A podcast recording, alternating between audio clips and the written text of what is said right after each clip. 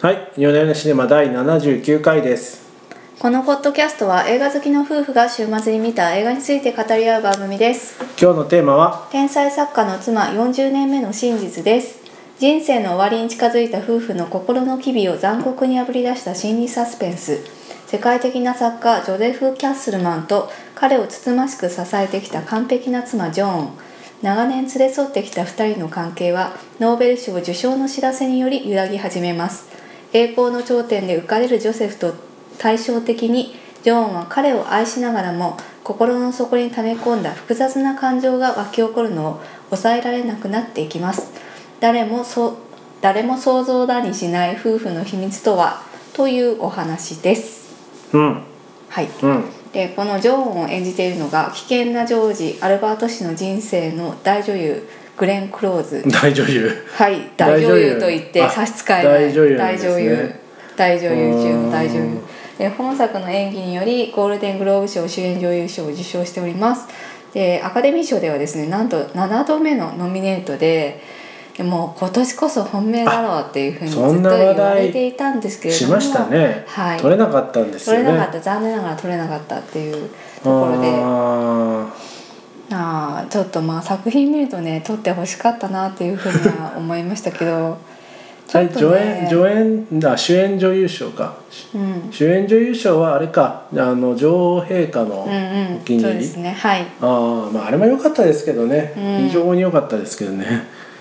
そうですねやっぱりちょっと作品の出来っていうところがもしかしたら影響しちゃったかなというところもあるんですこよれねもキリ、キリッと、キリッとしたいい映画なんじゃないですか。うーん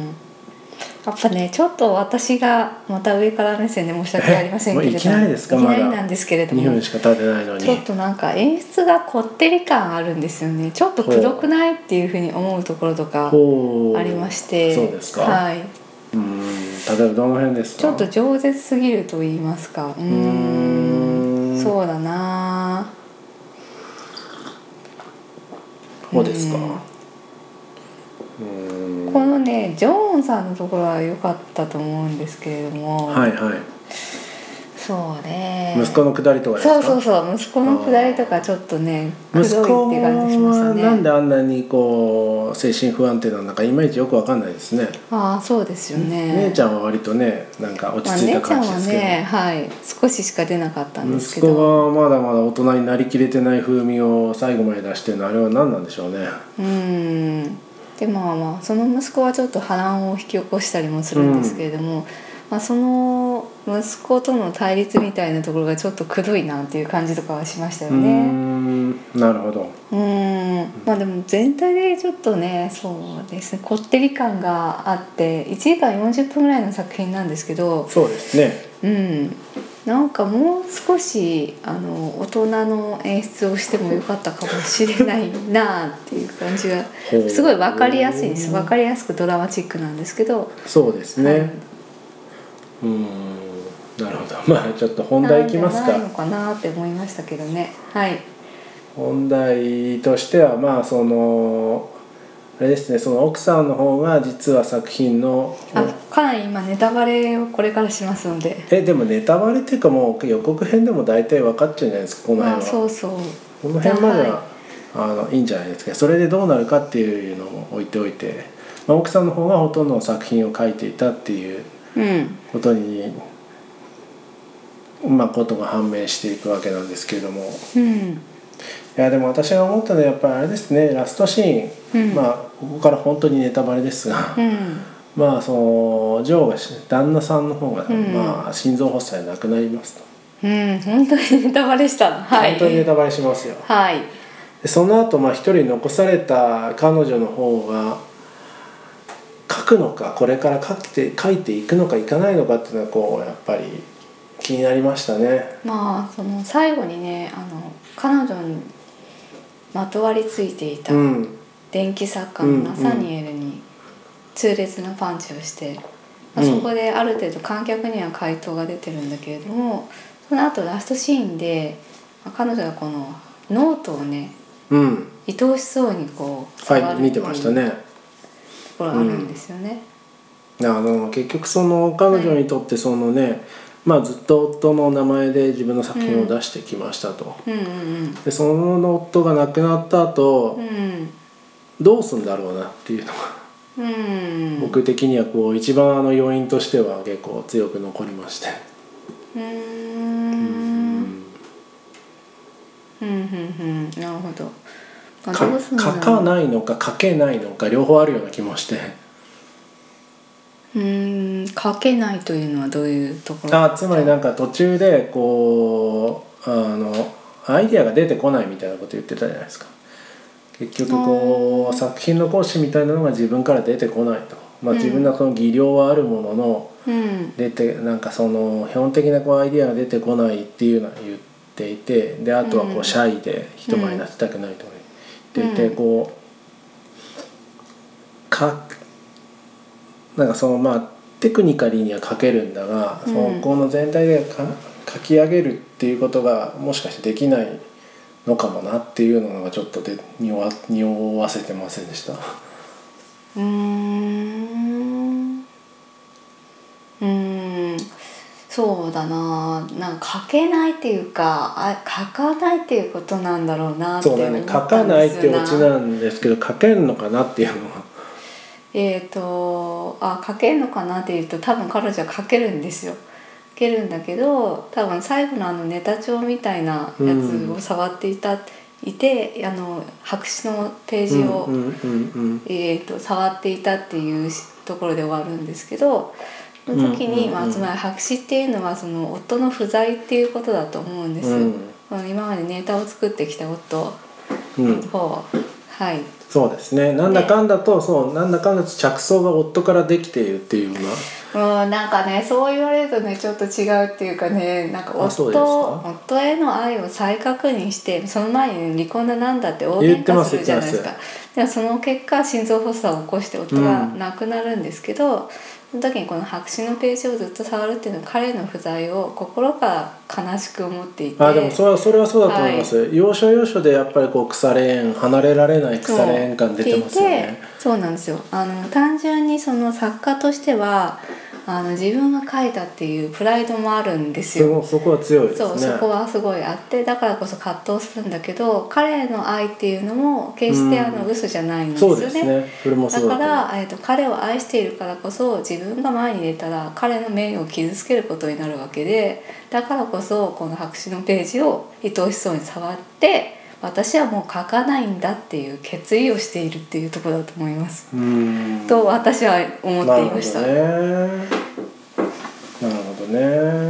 ん、っていうだから最後は夫婦愛を確認するっていうところで終わったんじゃないのかな、うんいろんなそれまですごい複雑な感情もあったとそうはですね思うんですけれども、彼女の中ではそこで心の整理がついているのかなっていうふうに思いました。うんそうなんですねうんこれまあ私がそう思ってるだけなんであのそれは見る人それぞれで考えていたまあだけそればいのいと思います。そういうなんか複雑なその、うんね事情葛藤を抱えたような、うんあのキャラクターですし複雑なエンディングだったなとは思いますね。うんうんうん、というところでまあそしてですねえー、とそうなんですよこの作品結局そのストーリー展開がどうのっていうよりは、うんそうんのまさにその奥さんの方のね葛藤っていうところのまあ心理そうです表ね現が見どころなんですそようですね。ね。でそれこそがあのこの作品の中核であり、うん、作品を引っ張る原動力であるっていちょうっと感じでなんかダメンズウォーカー的な感じもしますよね。あ本当でもなんかこういう人いっぱいいんじゃないのかなって思いましたけ どそうでねすかこ途う中途中で別れて自分で作品を出せとかできなかったのかなって割とドライに思っちゃいますけれども。思っちゃいますけどうーん、まあ、これもねあの分かりやすく夫の影武者となってねそうですね。あの作品を生み出してきたっていう夫婦なんですけど、そうじゃなくてもあの昔の人ってこう結婚したらイコール家庭に入って子供を育てるみたいなうんところがあって、外で働くなんてっていう意識があった時代なんで、まあその分断自体もね男性優位でうんうん、っていうのが描かれてましたねそう女性作家っていうだけでバカにされたりとか、うん読んでももらえないっていうようなそうですねところを描かれてましたけど、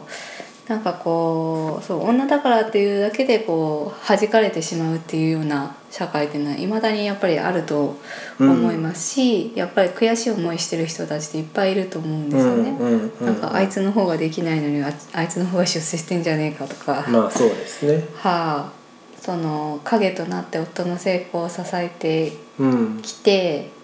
でもなんかこう妻の方はなんかその夫の付属物みたいな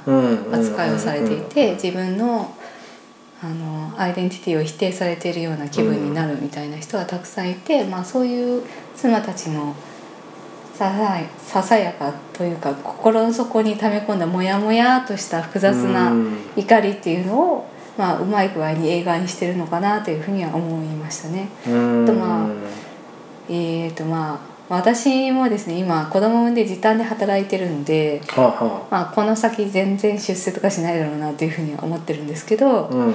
まあ、世間のあのご夫婦とか見ても結構基本的にその時短勤務にするのは奥さんの方子供の世話するのは奥さんの方だから、うん当然奥さんの方まあが。それがあ圧倒の的に多マいでミすーねトラックって言われてですね簡単な仕事しかうんさせてもらえなくてで夫の方はうまい具合に出世してみたいなご家庭が多いと思うんですけどそういう奥さんの方のモヤモヤっていうのもあるのかなって思いましなるたほいまだにそういうモヤモヤはきっとあると思いますよっていうまあねそうねだからこれは昔の時代そうだったよねっていう分断だからこうだよねっていうわけじゃなくそうてね世間でいまだにやっぱり男女で格差あるよねっていうところは格差があるし社会的に認められるのが難しいよねっていうところをあのうまい具合にこう物語に落とし込んでるっていうところなんですよね。うんまあそうですなねんかこうで見てるとですねこの公式サイトもうんあ50代60代ぐらいの奥様に受けてますみたいな感じああそなんですのけプどロモーションの話ねそうそうまさにその世代でこう専業主婦になるしかなかったっていう世代だとうん思圧倒って的いて、に多いでしょうねはいまあ、そういう奥さんたちにあなたのところもそうでしょっていう目くせ目くばせをしているっていう作品なんじゃないのかなと思います。うーんでまあそうですねでね脚本はねなかなか面白かったなと思っててうんいますけどこのミステリー仕立てで最初にこうちょっとずつ違和感を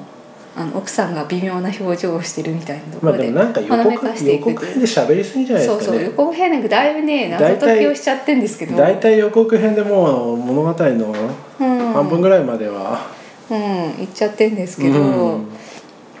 とはいえその少しずつほのめかしていくっていうところが上手だったかなと思って。うんなるほどね例えばですねあのそのストックホルムのホテルに入った時に、はいはいはいはえー、と奥さんがあの夫のコートとか全部持たされるんでいす。で夫はああのそう主催者の人たちと談笑してて、で部で屋の隅に立たされてる。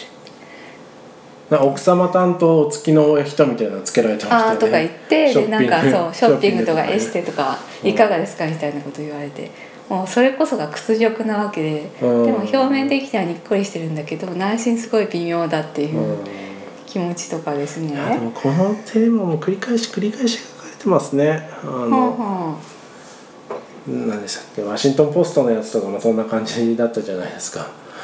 でなんだっけ ワシントン・ポストのやつあの奥様奥様奥様エリアみたいなのに奥様が談笑してるあザあポストですはいはいはいあえっ、となんだっけ何ペーパーだっけペンタゴンペーパーペンタゴンペーパーはいはいはいはい、このテーマもやっぱでもね深いんでしょうねやっぱなんかこうどうしても男性側からするとちょっとね、うん見落としがちですねいかんですね、もうん、なんか細かいところに気づかずにそういう、ねそういうステレオタイプな行動をしちゃってるのかもしれないなっていうのも今と思いましたね。まあ、それでですねそのホテルに部屋に入った時にうん、なんかこ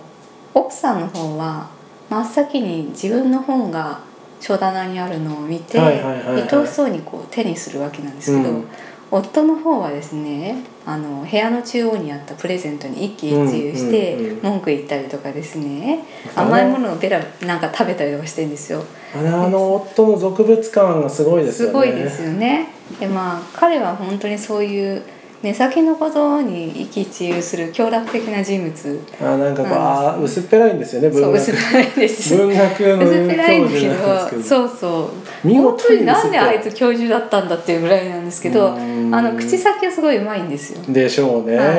でもあの本人の中でこうコアのところは薄っぺらいん見で事に薄っぺらい、はいでもなんかでも薄っぺらさに苦しんでしょ苦しんでんでしょうね彼も彼なりに苦しんでんのあーと思いましたけどね結局なんかそのコンプレックスみたいなのが激しいんまあ、あだろるうとな、はね、うん、あそうそう言ってましたよね、だからこそ浮気をね繰り返したりとそうかそうしてるんだそうとそうそ思いんなまにす説明するなって思ったけど確かにそこそうでしょうなんかそういうところかねそうそそうういところいうかうなんか喧嘩のところとかもちょっと説明しすぎっていうのはあるんですけど、そう皆まで言う仲はありましたそうねそうでしょうはい、まあでもままああ、戻る先と、週見たそのビールストリートの恋人たちはその先週も言いましたけどその表情だけで物語る最小限のセリフでっていうところができていて、まあ、そういうところですかね、うん、いいとこもあったけどそういうふうにクライマックスとかでだだいぶ喋ってんなみたいな感じがありまそうしですねそうですねある意味分かりやすかったたでですも分かりやすいね夫の方もこういうコンプレックスがあったんだうんみたいなだからこうな難しいですよねあの夫婦関係っていうのもある意味なんていうか共依存的なところもあるしうんうんううんんなんかねうんお互いこう幸せになりきれてない感じありますねああまあでもそうでもないのかな最後いろいろあったけど腐れ縁で孫が生まれりゃ嬉しいしうん、なとんかか病ねにそういうとこもね病に伏せったらなんてやっぱ愛おしいしみたいなそうそうそうそういう複雑なところそうがか描かれておりましたよね。うんというとこですかね。えうー、んまあグレン・クローズさんやはり圧巻でございましたね。あの娘娘時代はいのジョーンさん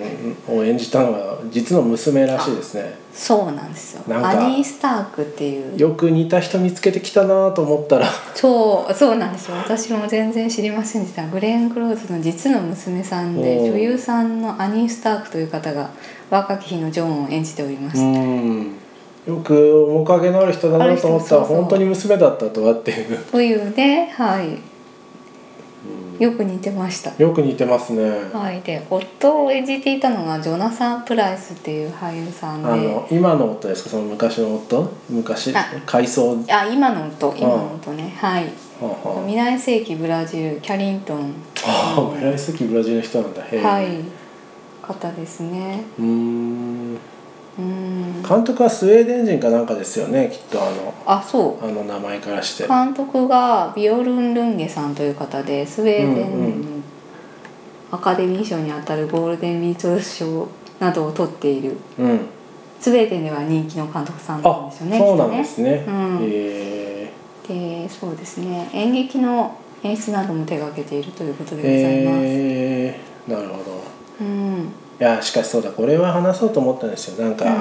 こう今時、うんこう脚本とかもグループライティングじゃないですか。うん、はいなんか小説っていうのも一人の作家が書き上げるっていうのもやめて。うんうんグループライティングでこう強調にすればよかったんじゃないのかなっていう身も蓋もないことを思いましたね。うん本当に身も蓋もないええええ昔はそれができなかった んだなでも今でもほとんどないですよね何ですかそうねですかね小説はすごい孤独な作業みたいにみんな意識がありますけど、うんその漫画だったりするとそよのくあ原りま作すね者がいて、あの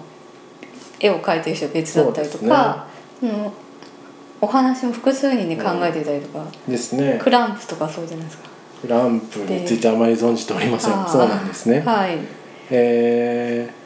ほら映画のね脚本とかねもう昔は脚本家様がいたけどもう最近はチームワークですよねそうそうそうあそうですねまさにねピクサーとかピクチサーーとムかワークですからうんうん全然その小説もグループワークでいいようなそう気でもしますけどね協調協調にすればよかったんですようーん協調の小説ってないなっていうのをあれをこれを見て思いましたそう言われてみるとそうなんでねすなよんでですかねね藤子不二雄みたいな実は一人に見えるけど二人だったりするのがいるのかもしれませんけどね、ああなるほどそうか世間には分かってないけどっていううんまあ知りませんあーねはい実際にはあの編集者の方がそういう役割なのかもしれませんけどねうーんネタを最初に考えたりとかまあ二人三脚のところあるでしょうからね、うんうんうとんかねここをこうした方がいいとかっていう助言はすると思いますんでそうですねまあそういう意味では、うんあれですねあの夫もまあ編集者としてあそうそううん実際セリフでも編集者だって言ってましたしね、うんだからへやっぱセリフが喋りすぎなの かなうーんっていうところはありましたけどいやねでも良かったですよそのあのい余韻もすごい深い感じでいい映画だなと思いました、うん、あとですね気づきませんでしたがナサニエルっていうえ電気の作家をやってる人がですね、うんクリスチャン・スレーターですうん、でクリスチャン・スレーターって昔ドラッグとか暴力とかでもお騒がせ俳優として知られていて半ばハリウッドの中でも干されてたんですけどうも、ーんあの最近でテレビドラマの「ミスター・ロボット」っていうほシリーズに出演していて、えーとゴールデングローブ賞の上演男優賞を受賞したりとかしてまして、まあ、うんキャリアがまた復活してきたといううちょっとこう性格の悪そうな感じが出てていいじゃないですかあの、うん尖った感じがねそうですよねあ彼のあアンダードッナサニエルグの感っていうんですかああーうんアンダードッグかなるほど、ううんんうん、ちょっとねあのうまい具合にそうそうずる賢い感じずのる賢くてちょっ男をと演じねております、良かったと思いますよああとあれですね僕が言っていこうと思ったのはコンコルドですねあそうですねそう時代設定をねやっぱコンりコルド見たんですけど時代設定を表すためにコンコルドを入れたっていうふうにへえコンコルド、うん2000年あれ90年代ぐらいの話ですよね、うんそうですね2000 90年代半ばぐらい2003年に終わってるんですよコンコルドのあそうなのコンコルドコンコルドがいつ終わったかってさっき調べといたんですけど、ね、いやでもあーコンコルドに乗るなんていいなと思いましたねここかあれ本物のコンコルドのなんかどっかの博物館に置いてあるコンコルドの機体の中で中のシーンを撮影したらしくてへえそうなんだ狭いんですよねコンコルドってあー二席二席しか速いけど狭いってことそうそうそうそう非効率なんですようーんそうかあいやんまりじゃあ楽しい旅にならないですかまあうるいさいし狭いしっていうのでそこまで快適じゃないのかもしれないですよね、うーん、まあ、とにかくく早いっていうそれで廃止されちゃったんですかうんまあ、コストもかかるんですよ確か燃料もすごいかかるしうーんあそうなんだうビジネス的にうまくいかなくて、んなるほどねいやでもかっこいいなと思いましたね印象に残りました ね今回相変わら